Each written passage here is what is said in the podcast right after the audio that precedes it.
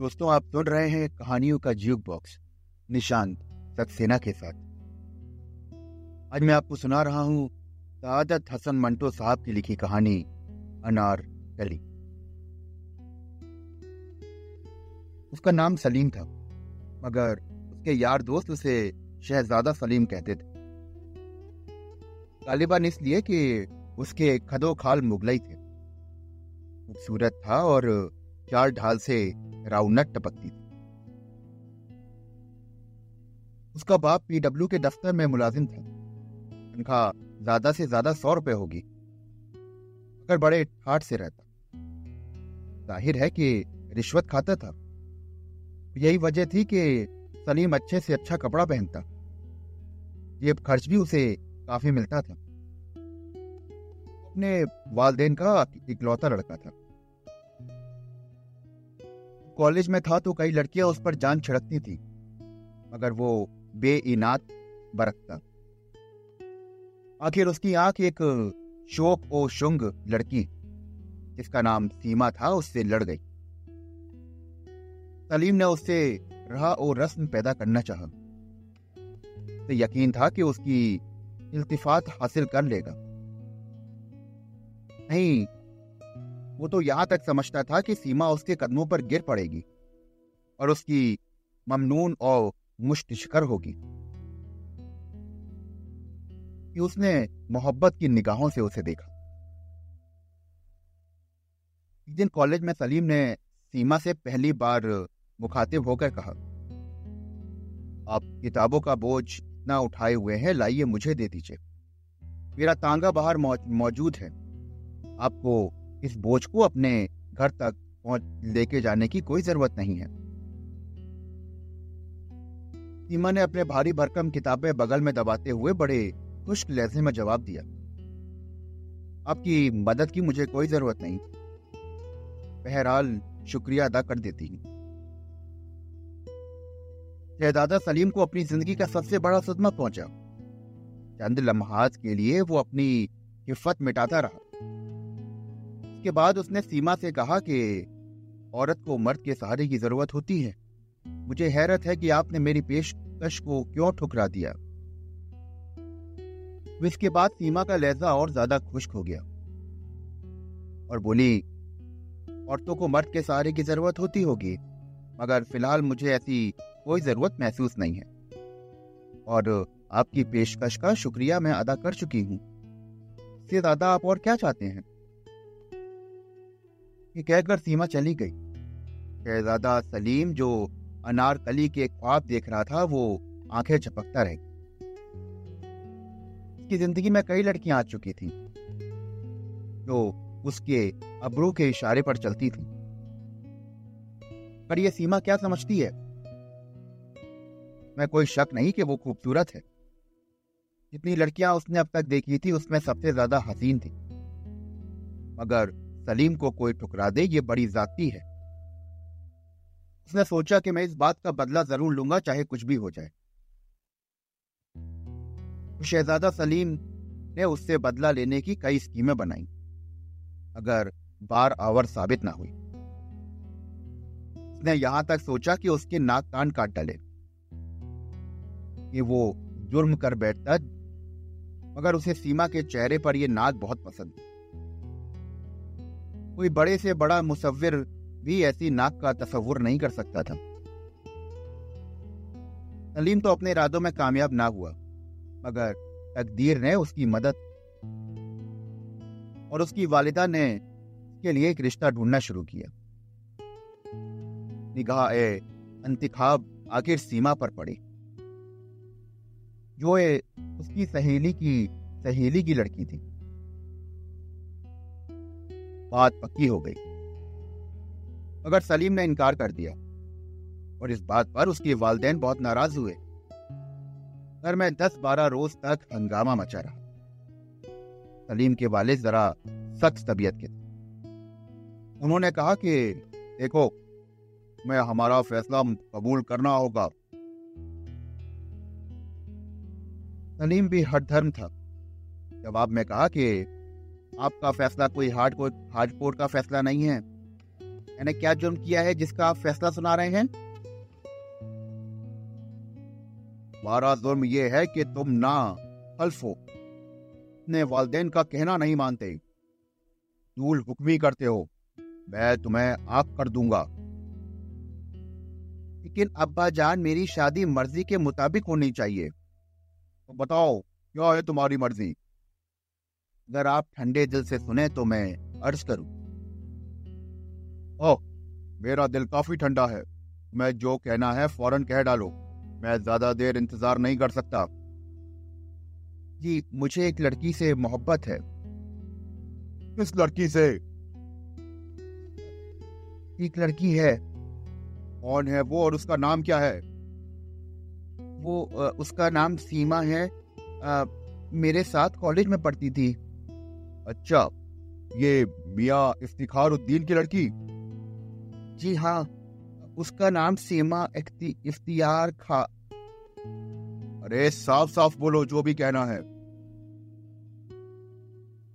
लेकिन इसके बाद उसके वालिद बेतहाशा न लगे। सलीम का हाल तो मानो ये था कि वो हिचकिचाहट के कारण कुछ बोल ही नहीं पा रहा था। वो बोले अरे ख्याल के बच्चे हमारी शादी उसी लड़की से करार पाई है। क्या वो तुम्हें पसंद करती है? सलीम तो बौखला गया। ये सिलसिला कैसे हो गया? कि समझ में नहीं आता था कि कहीं उसका बाप झूठ तो नहीं बोल रहा था।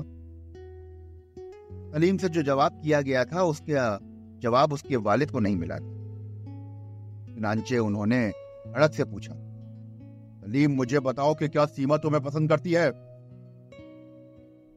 जी नहीं। तुमने ये कैसे जाना?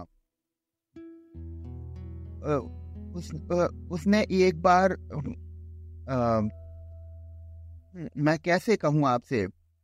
ओह मैंने तुमसे पहले भी कहा है कि मेरे पास इतना वक्त नहीं है। उससे मैंने एक बार अपने मुख्तसर अल्फाज में मोहब्बत का इजहार किया लेकिन उसने मुझे हम्म। मैं दर खुर एतना ना समझा जी हाँ बड़ी बे, बेरुखी बढ़ती सलीम के वालिद ने अपने गंजे सर को थोड़ी देर के लिए खुजलाया और कहा कि हम्म तो फिर यह रिश्ता नहीं होना चाहिए।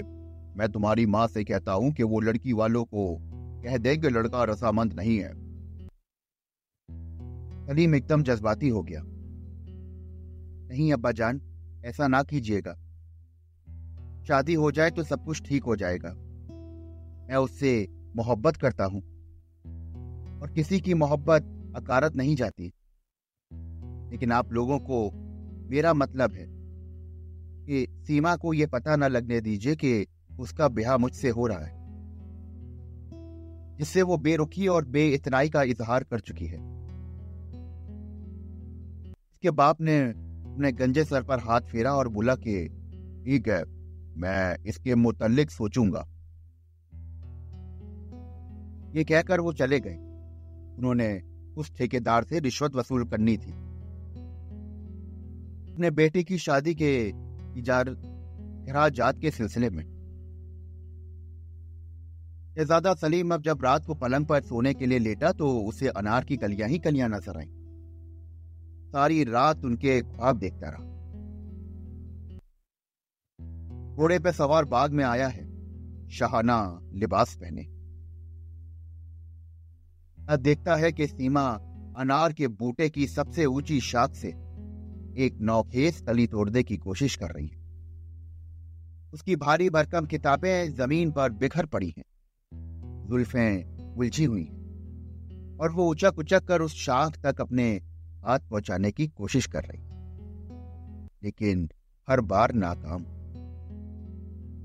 वो उसकी तरफ़ बढ़ा और अनार की झाड़ी के पीछे छुपकर उस शाख को पकड़ाकर झुका दिया। सीमा ने वो अली तोड़ ली, जिसके लिए वो इतनी देर से कोशिश कर रही थी। लेकिन फ़ौरन उसे इस बात का एहसास हुआ कि अचानक वो शाख कैसे नीचे झुक गई। वो ये अभी सोच ही रही थी कि शहजादा सलीम उसके पास पहुँच गया। सीमा घबरा गई, लेकिन संभल कर उसने अपनी किताबें उठाई। नारकली अपने जोड़े में उड़स ली और ये खुश्क अल्फाज कह के वहाँ से चली गई। आपकी इमदाद की मुझे कोई ज़रूरत नहीं। बहरहाल, शुक्रिया अदा कर देती हूँ। माम रात वो इस किस्म के ही ख्वाब देखता रहा। सीमा वो उसकी भारी भरकम किताबें, अनार की कलियाँ और शादी की धूमधाम। शादी हो गई। शहजादा सलीम ने उस तरकीब पर अपनी अनारकली की एक झलक भी नहीं देख पाई थी। वो उस लम्हे के लिए तड़प रहा था। जब सीमा उसकी आगोश में होगी। वो उससे इतना प्यार करेगी, करेगा कि वो तंग आकर रोना शुरू कर देगी। सलीम को रोने वाली लड़कियाँ बहुत पसंद थी। उसका ये फलसफा था कि औरत जब रो रही हो तो बहुत हसीन हो जाती है। उसके आँसू शबनम के कतरों के मानिंद होते हैं जो मर्द के जज्बात के फूलों पर टपकते हैं। जिनसे उसे ऐसी राहत मिलती है, ऐसी फरहत मिलती है जो किसी वक्त नसीब नहीं हो सकती। रात के दस बजे दुल्हन को कुलज कुरूसी में दाखिल कर दिया गया। सलीम को भी इजाज़त मिल गई कि वो उस कमरे में आ सकता है। लड़कियों की छेड़छाड़ और रस्मो रसूम सब खत्म हो गई थी और वो कमरे में दाखिल हुआ। फूलों से सजी हुई मथहरी पर दुल्हन घूंघट काढ़े रेशम की गठरी सी बनी बैठी थी शहजादा सलीम ने खास एहतमाम कर लिया था कि फूल, अनार की कलियाँ और धड़कते हुए दिल।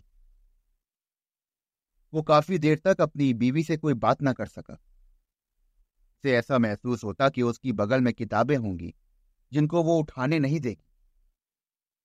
आखिर उसने बड़ी ज़रूरत से काम लिया और उसने कहा सीमा ये नाम लेते ही उसकी ज़ुबान खुश्क हो गई। लेकिन इसने फिर ज़रूरत फरहाम और अपनी दुल्हन के चेहरे से घूंघट उठाया।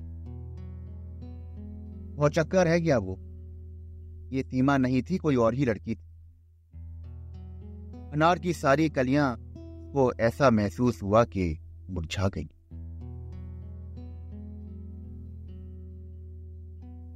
तो दोस्तों, अभी आप सुन रहे थे मेरे साथ सादत हसन मंटो साहब की लिखी कहानी अनारकली आशा करता हूँ कि कहानी आपको बेहद पसंद आई होगी। अगर आपको कहानियाँ सुनने का शौक है तो मेरे साथ जुड़े रहिए। चैनल को फॉलो करिए और सब्सक्राइब करिए। और जितना ज़्यादा हो सके मेरे इस पॉडकास्ट को शेयर करिए। मैं फिर मिलता हूँ आपसे अगली कहानी के साथ। शुक्रिया।